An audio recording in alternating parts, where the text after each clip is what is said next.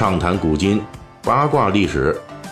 这里是大锤说史电台，我们的其他专辑也欢迎您的关注。青城山下白素贞。最近呢，咱们这个大锤说史的一个老听众啊，老主顾，给大锤留言说啊，近期有一部这动画电影《白蛇缘起》热映，确实最近在播啊。问啊，能不能就此介绍一些《白蛇传》相关的内容？为这个事儿呢，咱们还专门去看了一下这电影。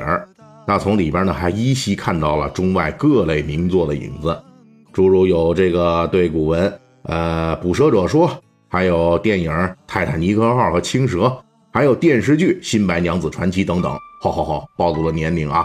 不过这些可都是经典啊，我们向经典致敬。那么本期呢，大锤咱们就来简单的介绍一下有关《白蛇传》的历史故事。《白蛇传》呢，是我国古代四大民间传说之一啦。另外3个分别是牛郎织女、孟姜女，还有梁山伯与祝英台。其实白蛇，我们这指的是这个白色的蛇，不是白色的蛇精啊。白蛇这个形象出现的那很早了，在《山海经》里就有了。不过白蛇成精这个事儿，最早的版本非常确定，这就是唐朝中后期的传奇故事李璜。这个故事是说，唐朝宪宗皇帝统治时期，有一个书生叫做李璜，他在长安东市邂逅了一个乘坐牛车的白衣寡妇。寡妇自称姓袁，长得很年轻啊，那叫一个美呀。这李璜呢，很容易就被迷惑了。按照咱们大锤前段时间讲的那雪人那故事，这就叫做雪狮子像火，被美色轻易给击倒了。然后李璜就跟着袁寡妇去了人家家里边，一住就3天。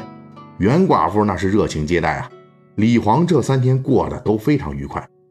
第4天，袁寡妇说了，哎呀，李璜啊，你得回家看一看啦，毕竟好几天都没着家啦。李璜说，哎，也对。结果李璜这一回家，他家仆人就觉得不对劲了，说主人，你这身上怎么有一股子这蛇的腥气呀？当天李璜就病倒了，很快就不行了。最后呢，只来得及跟亲人说一句，我起不来了，就挂了。而且这李璜挂掉的方式非常恐怖，他是脖子以下的身体全都化为脓水了，就剩一脑袋壳了。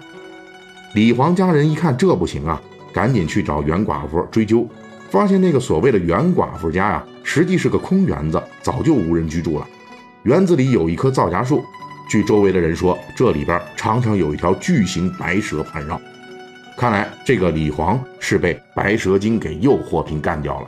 这个故事后边还附录了另一个差不多情节的故事，说的也是一个好色之徒，也是被白蛇精所吸引，也是挂掉了。只不过呢，这死法跟李璜略有差别，他是感觉到头痛，头痛欲裂啊，最后头裂而死，也就是被爆头了。从最初的白蛇故事来看呢，感觉这些都是具有警示意义的教育片啊。主题呢，就是白蛇变美女，美色诱人，然后这些把持不住的登徒子们呢，就必然下场不是化身为脓水，就是被爆头。这个教育意义呢，带着恐吓效果，意思呢，就是跟那些有色心的人来说，你看看这李璜的下场，你还敢不敢好色？除了这一类教育意义之外，其实也反映出当时古人对蛇，特别是白蛇的某种莫名恐惧的心理。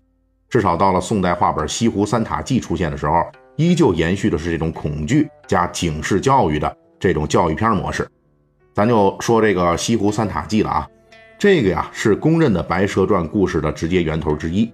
这个故事是这样的，南宋都城临安，也就是咱现在这杭州，一个官二代叫做西宣赞。您听这个名儿哈，大家注意一下，这个名字您读上一读，就能知道了，说这位的名字呀，就跟咱们后世《白蛇传》故事中这男主角许仙的名字的源头了。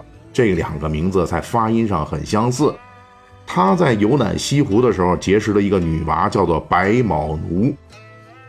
这个地支的那个啊，寅虎卯兔的那个卯，又结识了白卯奴的婆婆。通过这俩人认识了一个白衣娘子大美女，很快俩人就坠入爱河。但是没过多久，这个西宣赞就面黄肌瘦，说想回家看看。于是经过一番周折跑回家去了。这个白娘子那不依不饶啊，露出了要破他心肝的凶相。于是呢，西宣赞请龙虎山的得道高人出手，把这三位就给抓了。那个女孩是个乌鸡精，那个婆婆呀是个塔精，水塔那塔啊，塔精。正主白娘子那就是个蛇精了。道士弄了三座石塔，把这三个镇在了西湖水里。从内容上来说呢，西湖三塔记跟之前的蛇精故事并无二致，基本就是好色必然害己的这种教育片路数。而且这个白蛇精也非常凶狠，动不动的就挖人心肝下酒吃。但是西湖三塔记呢，仍旧在白蛇传故事发展中极为重要，它奠定了后世白蛇传的两个最重要的特征。一个是白蛇娘娘与男主角出现了爱情的苗头，另一个呢就是发展出了白蛇被镇在塔下的关键情节。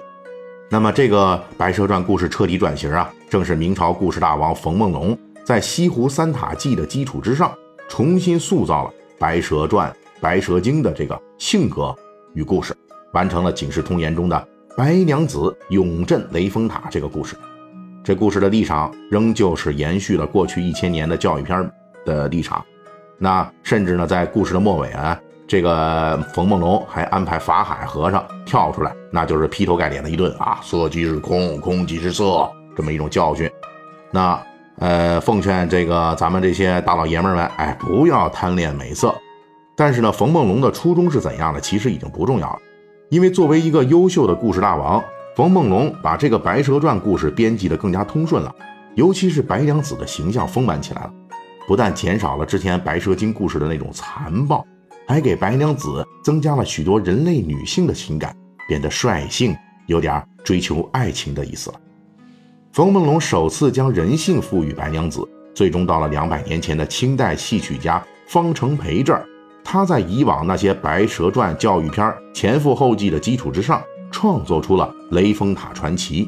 在这个公认的白蛇传故事集大成的作品中，白娘子能够勇敢追求爱情，为爱情付出一切，还能怀孕生子，这已经不是残暴蛇精，而是一派贤妻良母的画风了。